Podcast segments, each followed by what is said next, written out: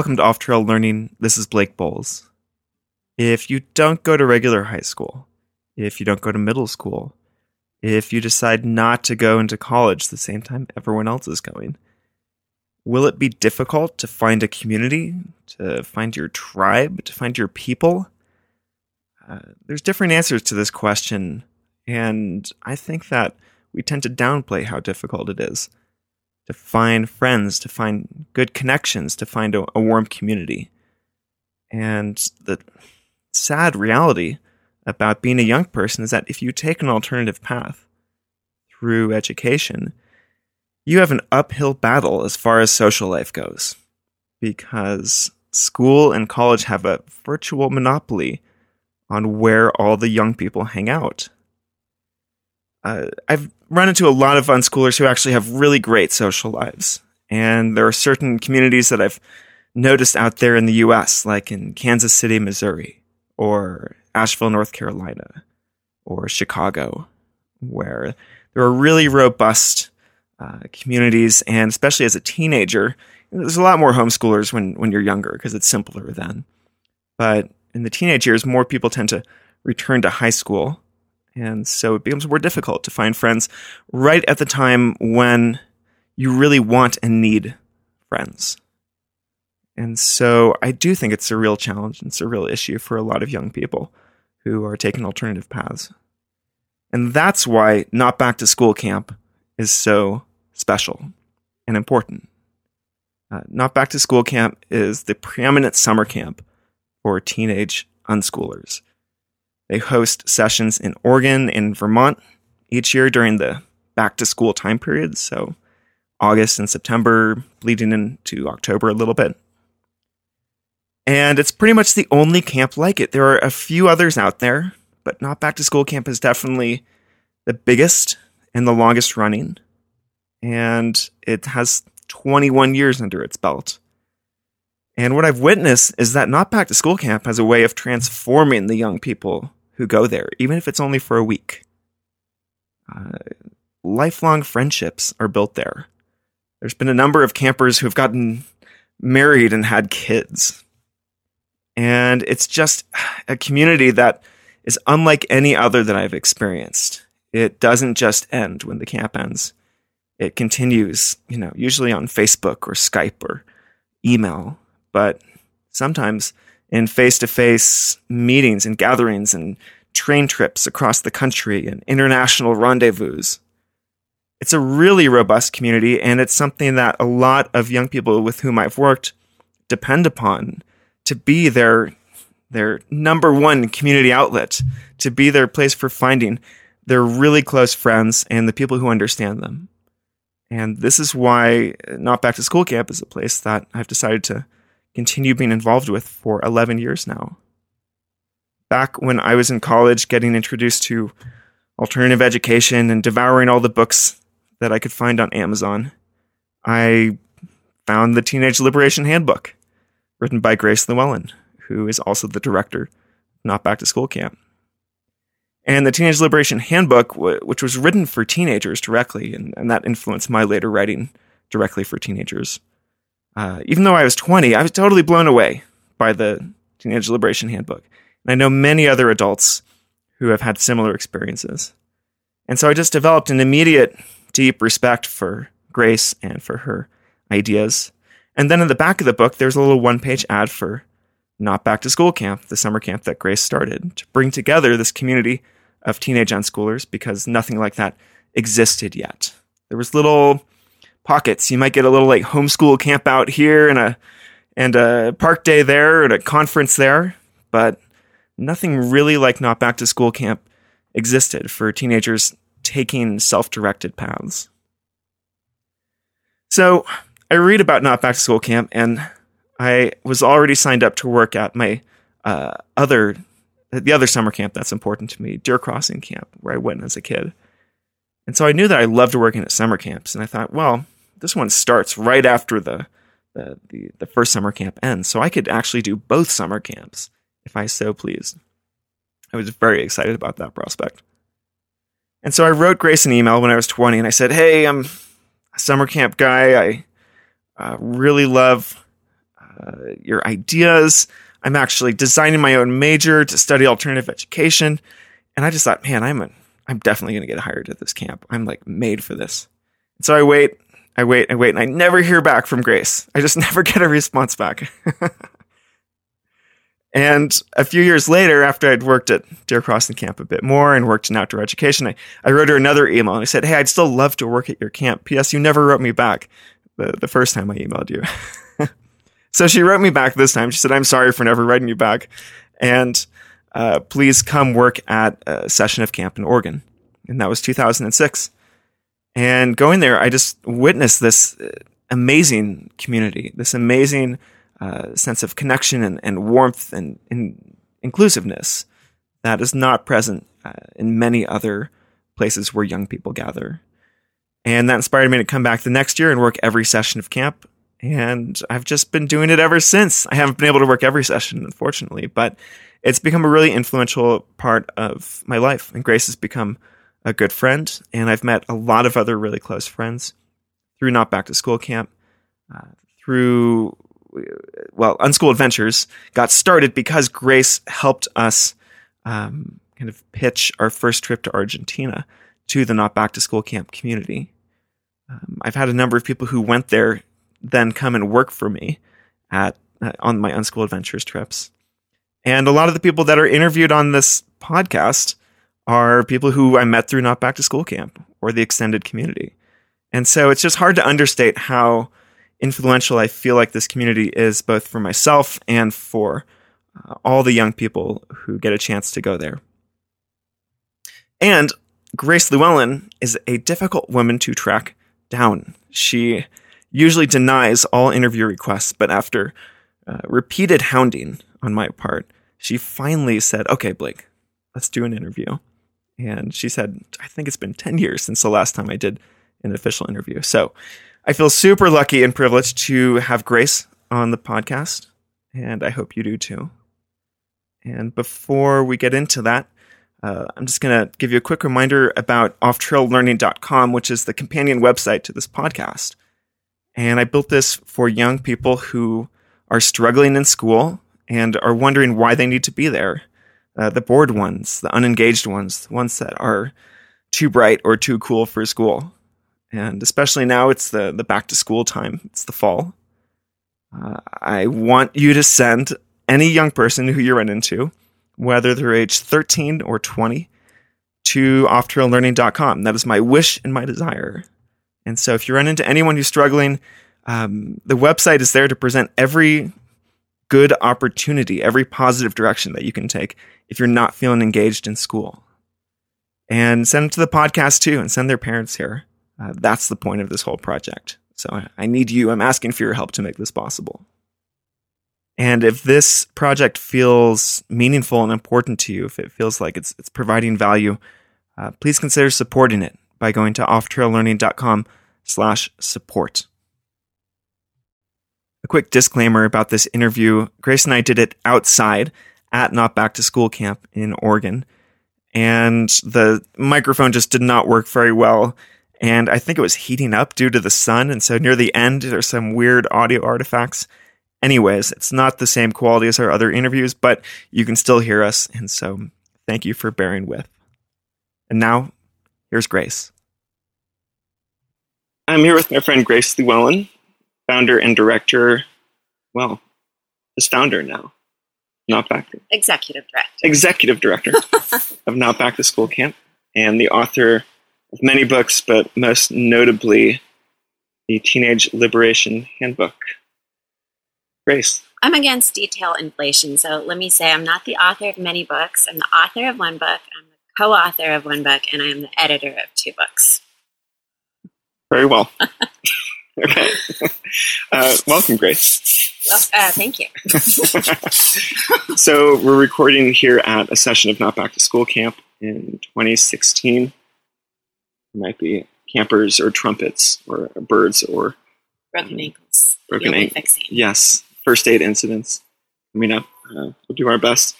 I wanted to talk to you about the the birth and the evolution of Not Back to School Camp. Because what year is it now? It is now 2016. And what year of camp is it? Oh, year 21. 21. But it's the 20th anniversary of our first year, Okay. right? Seems like a fitting time for a, Yeah. a recap of some sort. Yeah, we can drink now. the camp can drink. Rule policy change. Um, well, let's go back to the beginning. Like, what what stage in life were you in back when you were starting that back to school camp, and, and why did you start it? Um, I was in my early 30s and I was still feeling as much as anything like a former school teacher who really missed working directly with kids. Um, so there were two main motivations for starting it, and one was to connect. Um, I had been traveling around at that point, uh, speaking at different conferences, and I would they would usually stick me in a room with all the teens and I would just usually hear a little bit from each person about what they were doing and so I would be in Washington and and then I'd be in Ohio and I'd think, "Oh, this kid in Ohio who just biked through three states should meet that kid in Washington who just built his own bike." And so there was some of that like wanting to bring these kids together and then there was my personal just uh, I'd been corresponding through old-fashioned mail with a lot of teens, but I really miss working in person with them. So it was also just a self, um, selfish pursuit too. Just wanted to work directly with kids. And why a summer camp as opposed to you know one of the many other ways you could have face to face? Right. Well, I had already, I had um, in Eugene, Oregon, where I live, I had opened a resource center for homeschoolers, and uh, for the same reasons. And it it there were a lot of problems with it, and um, it never really uh, kind of created a, a quality. There, there was never really the quality of connection or magic that I think I was seeking. I was, you know, I wanted to work with kids again, but I didn't want to replicate school, and I wanted something uh, more powerful, something that felt to me um, deserving of what I imagined unschooling. I imagined that gathering of unschoolers just deserves something really magical. That the resource center didn't do it, but there were a few moments, like we had a slumber party that kind of gave me an I a sense of what I was after, and so pretty soon it just felt like a gathering. Uh, a gathering was what would do it. Hmm. So.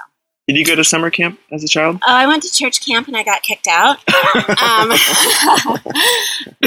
um, For but I was also the champion Bible quizzer um, for. Uh, I don't want to say right now. move along quickly. Um, But no, I mean, I wasn't really a camp person. I'd grown up camping with my family a ton. But the reason I thought of doing a summer camp was just because that's how it seemed we could inexpensively gather youth together. And I thought the idea of being outdoors together made sense. So it was the same reason people do camps, but it wasn't so much from a summer camp background, Mhm. unlike you.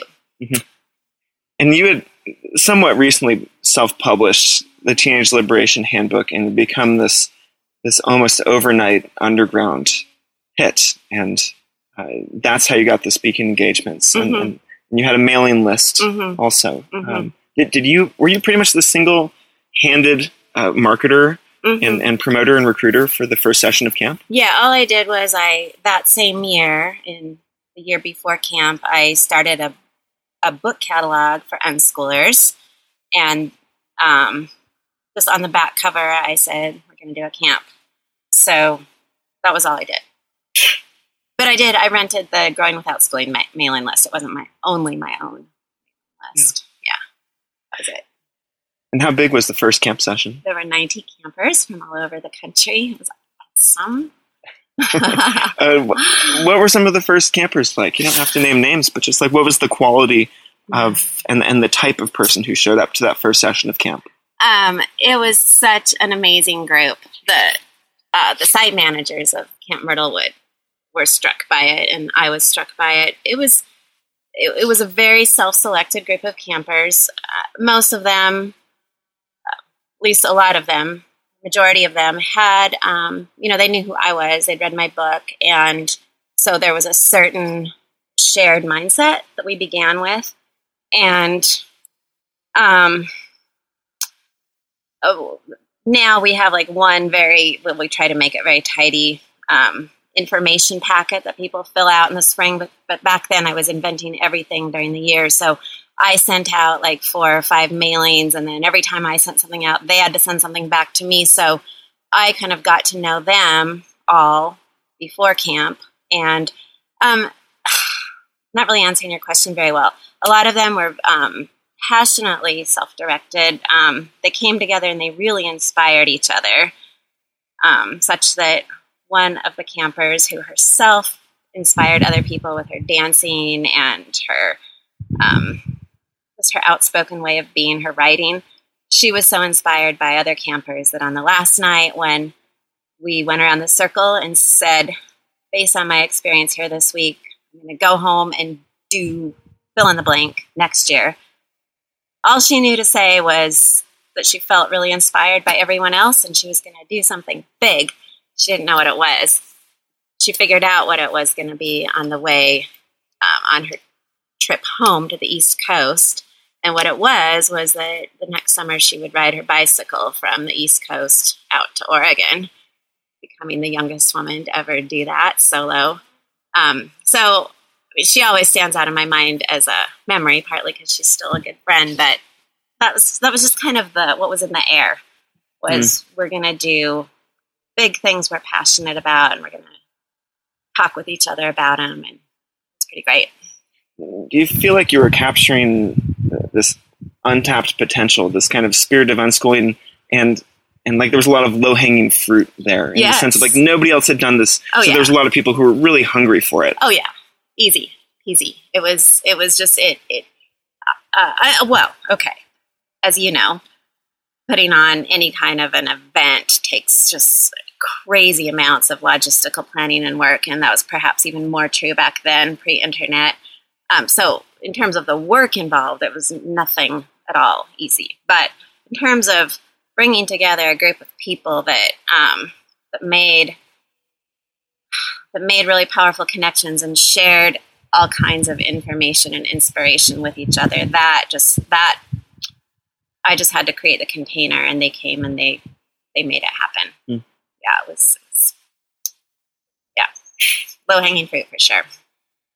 And what's just a snapshot from these early camp days, like workshops, uh, just hanging out in fields, late nights? I remember the moment. So we, I, I'd worked pretty hard to craft the schedule, and the majority of campers had signed up to teach a workshop prior to camp. So we had, and then all my staff was also teaching workshops. So we had this very densely packed workshop schedule for each day. Like during each workshop slot, you could choose from about five or six pre-planned workshops. And I remember the moment of truth the first day, um, the first workshop slot came, and I had just been thinking to myself, okay, well, we've planned all this, we've got it all ready, and now what's going to happen? Because we're not going to make them do anything. So, are they going to just chillax in the field, which would have been fine, but I also secretly would have been kind of crushed. Um, so the bell rang, and I just sort of watched from the edge of the field while twos and threes kind of got up from the groups they were sitting in and walked to different places around the site and the majority of people went to workshops and you know they just chose to do that and then uh, um, so that that that moment i will not forget. It was just like yes they really want to do it. They really want to learn from each other and um, you know not only have informal conversations and connections but they also want to like honor the preparations that each other have put into workshops and show up and focus. And i just was um, very touched and thrilled by that moment. Another snapshot is um, most nights back then we had talent shows and just from the get and this is still true about camp um, but maybe i just especially appreciated it then because it was new was um, there we would be sitting, watching. Somebody would come up, and um, I'm thinking of one kid in particular who got out his fiddle and played professionally. Like he was amazing. I remember my heart just kind of leaping in my chest when he played. He was just an incredible um, musician. And so when he finished, you know, there's this moment of silence, and then everybody just bursts into applause or just so moved and so excited. And then somewhere later in that same show, like somebody gets up and they say, um, I just started tap dancing last this last year and I've never shown anybody before. And then they do their tap dance and it's yeah, they're a beginner and they're not very good yet. And they finish and there's this silence and then there's this bursting into applause, this thunderous applause, and um, just yeah, that to me, I mean, that's still true. Like we just show up and honor whoever is willing um, to put themselves out there. Mm. Which isn't to say that I think. I mean, I think we can all discern the difference between a professional musician and a beginner, but there's just such a commitment, I think, to appreciating the what goes into giving of ourselves here. And the talent shows are one way that that has always um, just manifested particularly poignantly, in mm. my opinion. And talent shows feel like, you know, that's a traditional summer camp feature. What's something that perhaps from the very beginning was really different about Not Back School Camp that you feel like is more rare and hard to find in the world of you know organized youth programs that, that you wanted to offer yeah well it's still i think it's still uncommon now and it was uncommon then to just create an environment where almost nothing was mandatory um, from bedtime to what you do with your time during the day uh, we've always had mandatory morning meetings and soon you know a few years into camp we also added evening meetings because it seemed clear that we needed to talk twice a day but just the fact that people essentially choose what to do with the rest of their time has always, I guess, been unusual. Um, and again, that I mean, I, I make my staff lead workshops, and that's a really important, high quality part of what we offer. But just still, that campers also offer a lot of the content, and mm. um, uh, I think that's somewhat unusual. I don't know. I mean, um, Yeah, I mean, I personally also think that the quality of the staff here sets us apart, but but maybe that's, in my opinion, qualitative qualitatively rather than just uh, you know something that in a different category. Yeah. Uh, what were some of the, the outside philosophies or uh, things that you were into and that your your friends and other staff were into? I I know that that radical honesty, for example, was not was in the beginning. Not in the beginning, but yeah. but but was brought into camp eventually. What are the, sort of the foundations of the, the not back to school yeah. camp way? Well, you know, I, I was not raised a hippie child, but by the time I was uh, my early 30s, I was living in Eugene, Oregon, and um, I mean, I was a vegetarian. we probably have the the current camp menu to thank for the fact that at that time I was a vegetarian. I'm not now. Um, uh, you know, my friends and I highly valued open, honest communication.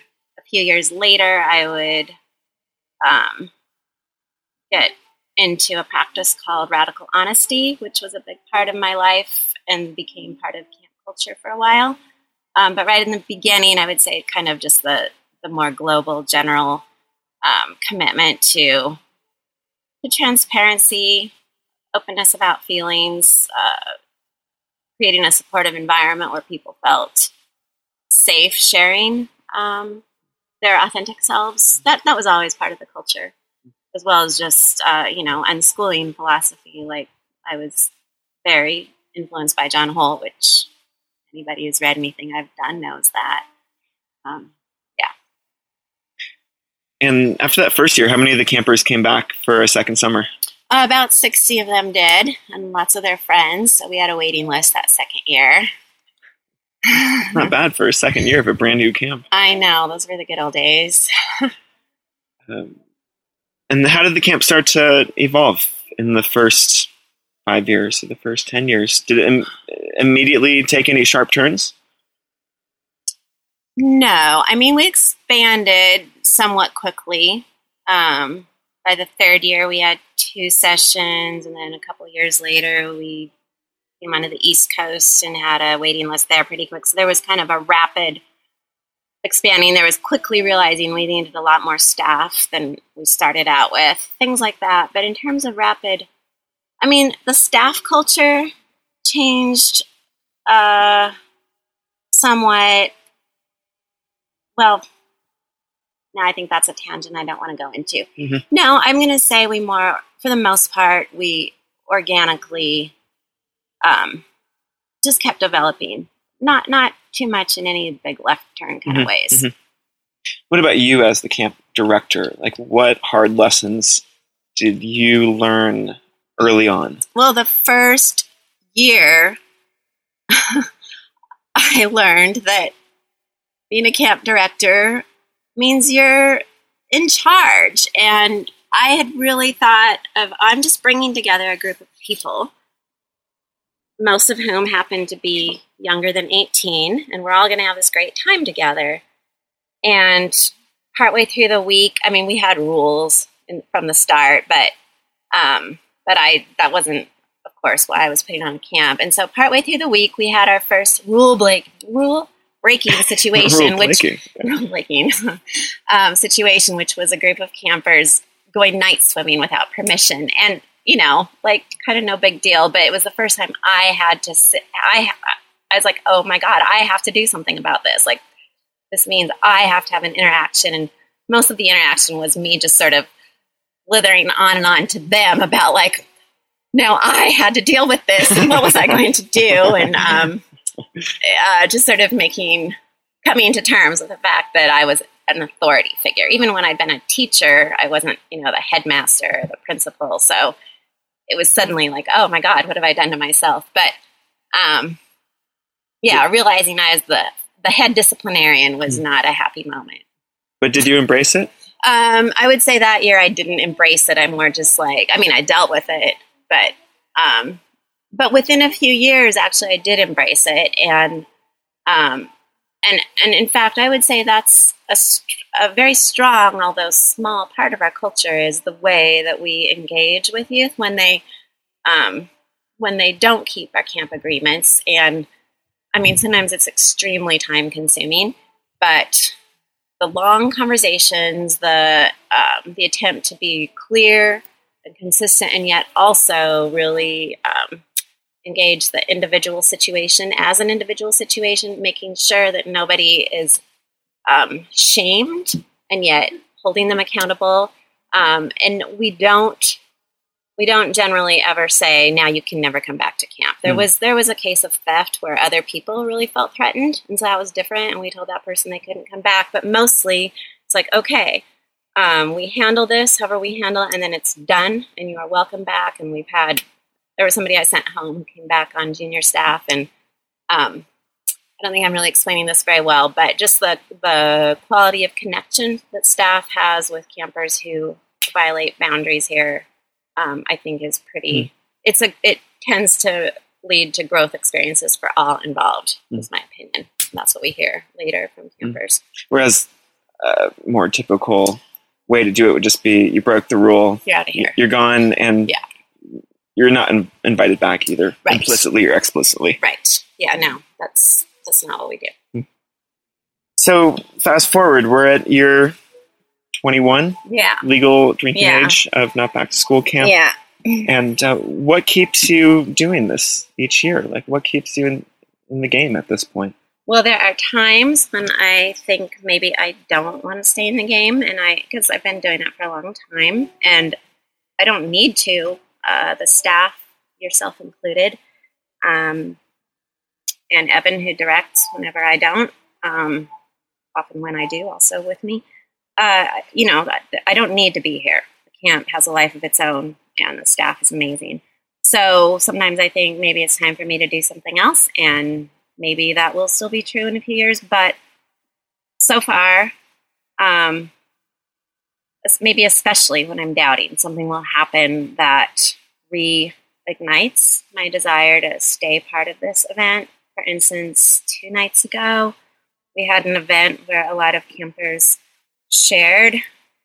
Um, they just chose to share a totally non-pressured environment. Um, some things that were going on in their lives, and there was a moment where we were all just milling around the floor, uh, looking like making eye contact with each other without speaking, and I just felt such an appreciation welling up in me for for these people and the willingness that campers bring, um, the willingness that staff brings to just show up and uh, really be themselves here.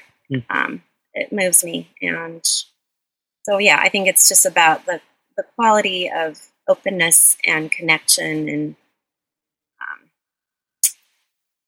I would say healthy risk taking that happens here. Mm. Um, that continues to feel fresh to me. And I saw the, the glowing smile on your face when I was asking about the first cohort of not back to school campers. And it just sounds like you were, you know, each of their number one fans. You were just so in love with them. Mm-hmm. And um, talk, talk, how has the, the camper demographic, the, the group of young people who come here, how has that been evolving over these 20 years? And, and what keeps you, you know, still in love with them, or, or to mm-hmm. what extent is that true? Mm-hmm. Yeah, well, I mean, I think there's still just a truly amazing group of campers that come year after year.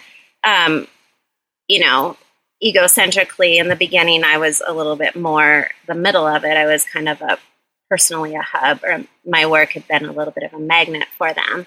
Um, that's less true now. I think a lot of them really are completely not familiar with my work, and that's okay. So there's, um, but that doesn't mean that they're a different type of person. I mean, unschooling maybe as a as a movement and the people who are drawn to unschooling continues to shift and evolve, and I'm not sure I have but any um, clearer perspective on that than anybody else does. So I don't think I want to venture any uh, overarching comments about that. Um, you know, now it's more word of mouth. Uh, people hear about it from their friends. Uh, sometimes people who go to school say, I want to come because I hear this is this great social gathering. So, um, um, my advisory group has, I, I, pulled them all on their educational backgrounds, and each one is either in school to some degree or, or has been recently. Mm-hmm. And so it's definitely doesn't feel like a camp only for unschoolers right. at this point. Right, right. Yeah, but there's the, the I feel like the camp culture itself is a powerful thing. Like we all live our lives however we live them year round, and whatever this quality of openness and passion is that we demonstrate while we're here at camp, you know, we we exhibit that to some degree during our year. We come together and we kind of know that's why we're coming together, and so we turn it on full blast. Mm-hmm. And the danger there is that an individual can look around at all the other people and say, oh, look at all these self actualized, passionate people, unlike me, not realizing that they are, in fact, part of what everybody else is looking at when they say the same thing to themselves. So, um, I lost my train. Oh, sorry. Tapping on the table. um, yeah, I, I what, think I forgot. Yeah, what, what keeps you in, in love with with this group that you serve? What keeps you coming back to work with them as opposed to working with adults, to working with you know, people that have fewer logistical needs, perhaps? Right. Oh, I'm sure it's a little bit my personal story, meaning that when I was a teenager, I, you know, I, as many do, I felt I had experiences where I felt like I started to understand who I was and what was possible in life. So I still resonate with that time of life and I see that kind of emergence of awakening in a lot of people in this age group. So I, I still really like working with teens. I do think about working with adults. I mean, I'm 52 and I look ahead a lot now and I wonder I wonder what aspects of what we do would benefit older adults. Um, And I mean older Mm. than me. I Mhm. don't mean that I would necessarily be the person to be leading a group of people who's older than me, but but I'm interested in the different stages of life. How can we re how can we begin again in our lives? Um, yeah, at different stages. So I love working with this demographic, and it doesn't mean that I always will. Seems like a good closing point. Thanks for talking with me, Grace. Thank you, Blake. If you enjoyed this ad free podcast, there are many ways you can support it. You can leave a review on iTunes, you can share it on social media with your friends, you can whisper uh, stories of this podcast to a squirrel and hope that that squirrel tells other squirrels. And that it goes viral through the squirrel community and eventually millions of years later the squirrels evolve into having conscious thought and language. And then it's uh, you know the seed is deeply planted. It's essentially a religion for them at this point. You can also email this episode to someone who might benefit from it or you can support it directly at offtraillearning.com slash support